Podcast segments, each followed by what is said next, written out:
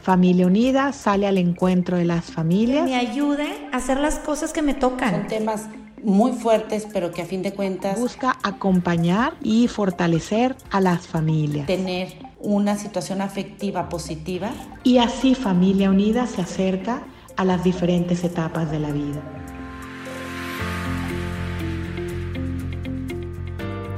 Hola, qué gusto que estés de nuevo con nosotros aquí en Acompañándote en tu vida. Ya he tenido el gusto de tener alguna otra charla contigo a través de esta plataforma. Hoy estoy de regreso. Me vuelvo a, a presentar por si pues no nos ha tocado estar juntos. Mi nombre es Alicia Contró, yo soy esposa, mamá, soy licenciada en Ciencias de la Familia y orientadora familiar. Soy conferencista y desde hace más de 10 años me he especializado en trabajar temas de educación afectivo-sexual, teología del cuerpo, comunicación, matrimonio y familia. Y precisamente hoy vamos a hablar de uno de mis temas favoritos. Gracias a esta plataforma increíble de Familia Unida en el que tengo el honor de participar. Pues bien, miren, les quiero contar una experiencia que tuve, más bien una experiencia que comenzó hace más de 10 años. Estando en una reunión de señoras, de estas en las que tenemos cinco conversaciones al mismo tiempo, hablamos, lloramos, discutimos y arreglamos el mundo algo así como en dos horas, eh, llegó la que ahora es una querida amiga mía a invitarnos a un curso que estaba tomando en el colegio de sus hijos. Y llegó y nos dijo, oigan, es sobre teología del cuerpo. Hoy fue la primera sesión y me encantó. La siguiente es la próxima semana. Vénganse, vamos a tomarlo juntas. Teología del cuerpo. Era algo que yo había estudiado en mi carrera, pero de eso ya habían pasado bastantes años y varios hijos. Cuando la escuché invitarnos, no les puedo explicar, pero dentro de mí sentí, sentí algo, algo se movió. Una semana después estaba yo en la caseta de vigilancia del colegio de mi, de mi amiga, bueno, de sus hijos, y realmente, miren, no conocía a nadie. Temía que mi amiga, que siempre está metida en miles de cosas, no se presentara.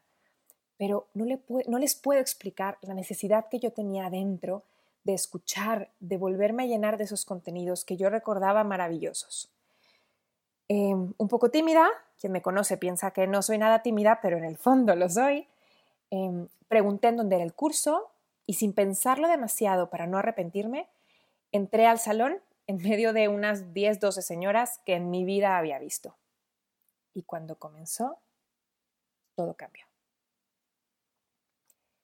El 18 de mayo de 1920, que acabamos de celebrar hace no mucho tiempo, eh, los 100 años de esta gran fecha, Karol Joseph Wojtyla nació en Wadowice, Polonia. Fue el tercer hijo del matrimonio de sus papás, que se llamaban Karol y Emilia. Su niñez y juventud estuvieron marcadas por la pérdida de sus seres queridos. Su hermana Olga, primero, murió antes de que él naciera. Después, su mamá falleció cuando él apenas tenía nueve añitos. Después su hermano Edmund y finalmente su papá, cuando empezó la ocupación de la Alemania nazi. Él era un gran atleta, apasionado por el teatro, con grandes amistades de jóvenes católicos que, como él, buscaban encontrar la verdad especialmente ante el mal de la guerra. Imagínense lo que fue crecer en su juventud en medio de estos horrores que ahora leemos en los libros de texto. En 1940, Karol Wojtyla conoció a Jan Tiranovsky. Él era un sastre que se convertiría en su mentor espiritual. Y él fue el que lo introduciría a la bellísima espiritualidad de San Juan de la Cruz. Dato interesante, de ahí que San Juan Pablo II conocía el español mucho antes de ser papa.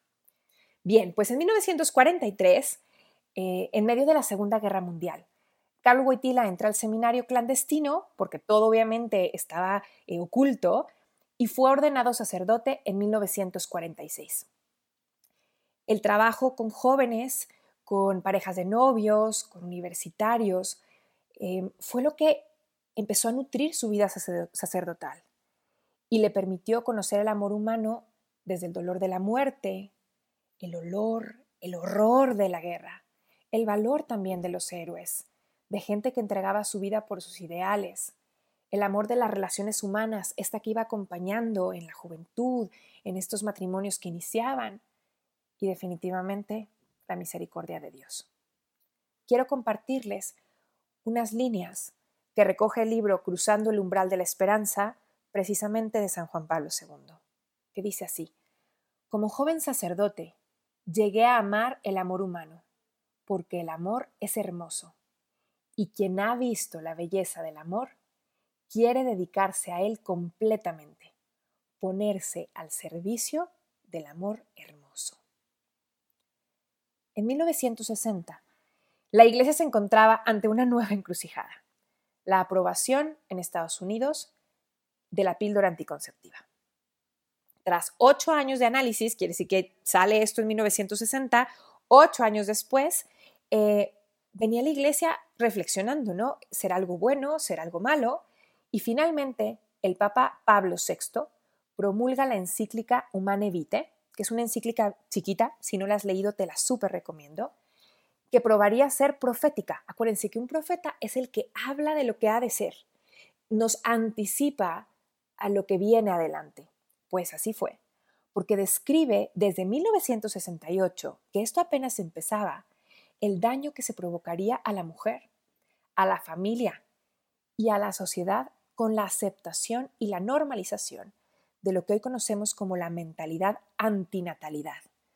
Sobre esto podríamos hacer todo un podcast aparte, pero les dejo aquí simplemente algunas ideas. ¿A qué se refiere esto? Por ejemplo, hoy cada vez conocemos más, desde la ciencia incluso, eh, nos aportan muchísimo material de cómo toda la anticoncepción que pretende trabajar con el cuerpo de la mujer como si nuestra fertilidad fuera una enfermedad y todas las secuelas físicas que esto deja, no solamente a nivel de fertilidad, sino inclusive de la salud integral de la mujer de sus huesos, de su sistema inmune, muchísimas cosas. Bien, por un lado esto, pero por otro lado también el cómo nos, el cómo afecta la relación hombre-mujer.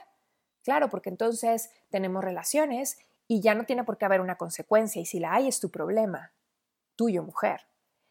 Eh, nuestra misma forma de concebir nuestra feminidad y nuestra capacidad de maternidad, pensando en los hijos como un enemigo de mi desarrollo, cuando no lo son así.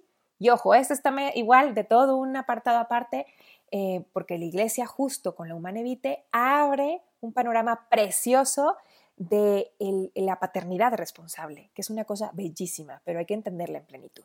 Pues regreso a nuestra historia de hoy. ¿Por qué hasta el día, justo con esto que estoy poniendo sobre la mesa, estas enseñanzas de la iglesia, que eran proféticas, ¿por qué siguen siendo tan poco aceptadas entre nosotros? Quizá tú que me estás escuchando dices, oye, a ver, es que, es que yo sí estoy de acuerdo con esto, es que esa parte de la iglesia, la verdad es que a mí como que nunca la he acabado de entender. Pues bien, esto mismo se preguntó Carol Wojtyla. Se dio cuenta que a pesar de que todo lo que estaba escrito ahí era verdadero, algo no encajaba en la persona. Y eso fue lo que lo motivó a escribir lo que hoy conocemos como la teología del cuerpo, reflexiones que hizo frente al Santísimo Sacramento, basándose en la palabra de Dios, en su experiencia previa, en toda la filosofía que él ya venía trabajando. Tiene un libro previo increíble que se llama Amor y Responsabilidad, más filosófico, es un poco complejo, pero muy bello. Y a través de esto, en la teología del cuerpo, quiere enseñarnos lo que la Sagrada Escritura nos revela del significado de nuestro cuerpo, de nuestra sexualidad humana y del amor matrimonial. Varón y mujer los creó era como si hubiera llamado el libro que el cardenal Wojtyla hubiera publicado. Pero ¿qué sucede? En 1978 lo nombran papa. Y en ese entonces los papas no podían publicar a título personal. ¿Qué es esto? Los papas normalmente pueden, no pueden, sino que publican documentos oficiales que se convierten en parte de la enseñanza de la doctrina de la Iglesia, como por ejemplo las encíclicas. Pero ahora también pueden publicar libros a título personal, como por ejemplo los maravillosos libros que tenemos de Benedicto XVI sobre la vida de Jesús. Bueno, pues en ese entonces todavía no se podía. Eh, y entonces fue maravilloso porque San Juan Pablo II lo que hizo fue tomar ese contenido especialísimo y dividirlo en 135 catequesis sobre el amor. Aunque finalmente solamente entregó 129 a la Iglesia Universal en las audiencias generales del Vaticano entre 1979 y 1984. Después descubrimos estas seis catequesis extras que hablan específicamente sobre el amor conyugal. Una belleza. Bien, pues a través de esta teología del cuerpo, San Juan Pablo II quiere hacer un camino para el corazón.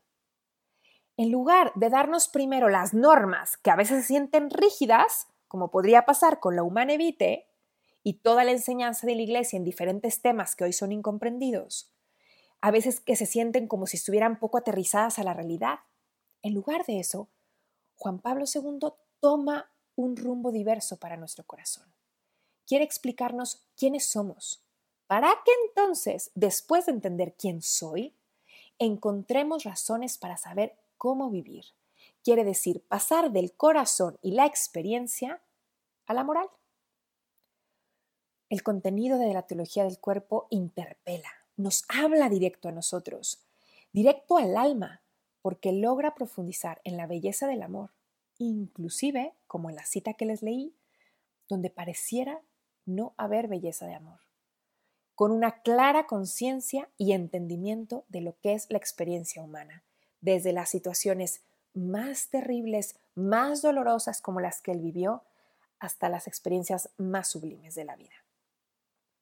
¿Quién no quisiera, yo me pregunto, tú que nos estás escuchando, que nos conectamos hoy a través de la voz, ¿quién no quisiera entenderse mejor desde el, desde el amor, desde la misericordia? ¿Quién no quisiera saber la clave para ser feliz?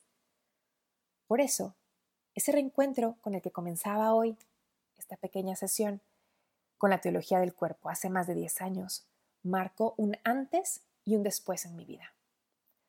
Porque me permitió entenderme a mí, entender a mi esposo, a mi familia, a mis hijos, mis proyectos, mis miedos y replantearme mi relación con Dios desde mi condición de hija amada, cuyo Padre Dios amoroso desea ser mi guía, porque quiere ser mi papá y que yo confíe en Él como un pequeño niño que es capaz de arrojarse a sus brazos. Bien, pues en futuras entregas de este podcast, acompañándote en tu vida, espero que juntos podamos recorrer poco a poco algunos de los conceptos centrales de este regalo de la teología del cuerpo de San Juan Pablo el Grande, así como lo hicimos hoy, de forma muy natural, muy cotidiana, muy aterrizada lo que tú y yo vivimos todos los días. Pero para conocer su origen bíblico y su aplicación al mundo actual, adentrándonos en el plan de Dios para el hombre, para la mujer que nos ayude a ser más plenos, ya desde la vida de hoy, en la tierra. Cuando te grabo esto, sigo todavía en cuarentena, no sé qué pasa dentro de varias semanas, pero aquí, hoy, en donde estés, cuando sea que escuches esto, dentro de muchos años, bien, en donde estés, desde aquí, ¿cómo le podemos hacer para entendernos y ser más felices? Siempre con nuestros ojos puestos en la gran fiesta del cielo.